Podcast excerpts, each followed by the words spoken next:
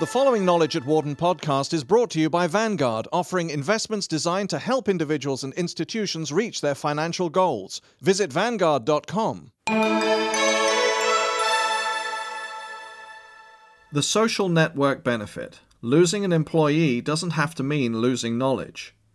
It's always been assumed that one company's loss is another's gain when an employee jumps ship. Just think of the knowledge, experience, and connections that go out the door along with a person's boxes and office belongings. But now a new study suggests that losing an employee, at least in a high tech field, is not necessarily as bad as it seems. Firms can wind up learning when employees leave their firm, which is contrary to the conventional wisdom that firms learn by hiring away employees, says Wharton Management Professor Lori Rosenkopf. She and Wharton doctoral student Rafael Corredoira present their conclusions in a paper titled Learning from Those Who Left The Reverse Transfer of Knowledge Through Mobility Ties. The two researchers came up with their silver lining finding by studying the effects of outbound mobility on semiconductor firms in the United States and abroad. By analyzing patent citations, they were able to show that companies can benefit from a reverse flow of knowledge that results when an engineer or other technical expert moves on. Why? Because according to Rosenkopf, there are social networks that transcend companies and allow the employees left behind to gain access to the knowledge being generated at their colleagues' new place of business. She is not talking about corporate spying, but rather the flow of ideas and information among professionals who work in the same field. Their findings, she concludes, call into question the conventional wisdom that losing employees means losing knowledge. Other studies have looked at the opposite phenomenon, inbound mobility, documenting the transfer of knowledge that comes with hiring. When people are viewed strictly as human capital, the departure of an employee results in the former employer's loss of that person's intellect and talent, and the corresponding gain of those same valuable attributes for the company doing the hiring. The belief has been that if you lose an employee, that's a bad thing for you, Rosenkopf says. Even common lingo, that a company is losing a worker to another firm, implies that there is nothing good that could possibly result. But Rosenkopf says the picture is different when employees are viewed in terms of social capital. Workers aren't just silos of knowledge and skill unto themselves, but rather are part of social networks of workers from various firms who talk about what's going on in their field. Those networks may involve formal arrangements such as strategic alliances, but they may also be informal, involving professional conferences, email exchanges, common blog sites, or even after hour socializing. The social capital approach would predict that the firm losing an employee would gain access to the new employer's knowledge, while the human capital approach would not, the researchers suggest in their paper. Six degrees of separation. The concept of social networks is not a new one, but it's getting more attention these days, both in the business world and in everyday life.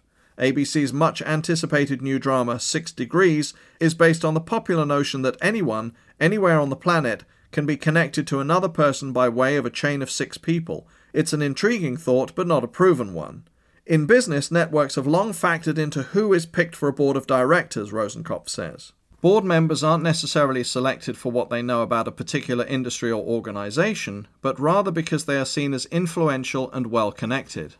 In other words, whom you know does matter. On a lower level, inner office networks play a role in how information flows around a company. The corporate organization chart only tells so much. Who chats with whom around the office and who is the person that people go to for advice also matter. The value of networks is also well recognized in medicine and science, with researchers routinely reporting their research results and clinical experiences at conferences and in journals. The open sharing of knowledge is considered part of the scientific process. The technological world may be different. According to Rosenkopf's paper, some previous research has drawn a distinction between the transfer of knowledge that takes place in science and the knowledge flow in high tech industries. Some researchers believe that there isn't much exchange of ideas and information among tech companies because they compete with one another and want to make money. Rosenkopf, however, has looked at the cellular industry and found that informal networks, such as engineers taking part in professional and trade associations, lead to the formation of strategic alliances. For this paper, she focused on 154 semiconductor firms in 23 regions in the United States, including in Silicon Valley, and 11 foreign countries, including Japan and India. The semiconductor industry is interesting to study, Rosenkopf notes, because it is an industry where intellectual property is really important. The widespread use of patents in the industry provided a good way to gauge the flow of knowledge between companies due to workers moving around. She and her co author examined patent records for 1980 through 1995 to see which firms and which specific employees were cited. They looked at approximately 42,000 patents.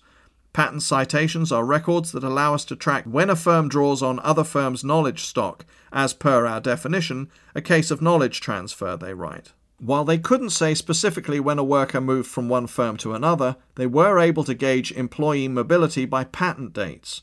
They also looked at factors such as strategic alliances and worker mobility by geographic region. Contrary to the view that companies lose something when a worker leaves, the study found that they stood to gain. Specifically, firms that lost an employee to another firm were 8% more likely to cite that firm than other equivalent firms, Rosenkopf says. The reverse flow of knowledge was particularly pronounced when the employee moved to another region. Then, the old firm was 22% more likely to cite the new firm. The outbound mobility effect held even when the researchers controlled for other factors that could influence patent citations, such as hiring, alliances, and technological similarities between firms. The effect of outbound mobility is actually stronger when the mobility occurs across regions, the researchers conclude.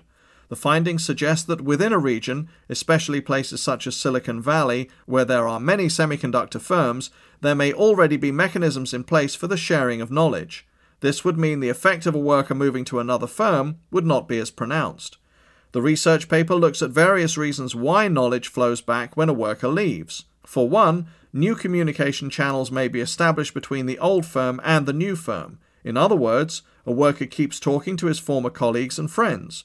The departure of a worker may also cause a company to take a closer look at what's going on elsewhere. When an employee leaves one firm for another, his or her colleagues remaining at the prior employer can become more aware of the new employer as a site where knowledge worth knowing is being produced, the authors write. By having one of their own going to that firm, work in the receiving firm gains credibility and saliency. The firm receiving the employee thus becomes more highly monitored for innovation opportunities.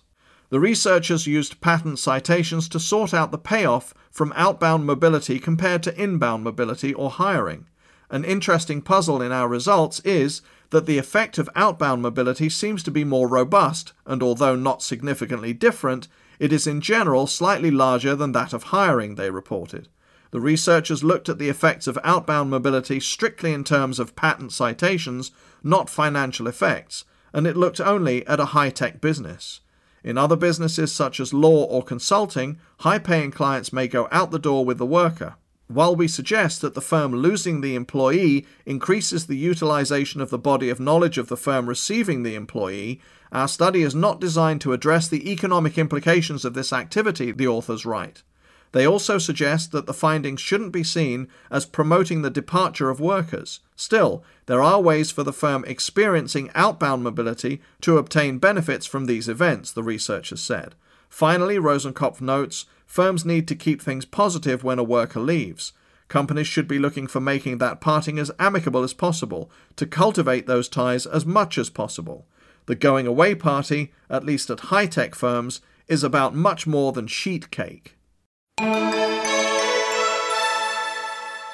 For more information, please visit our website at knowledge.wharton.upenn.edu.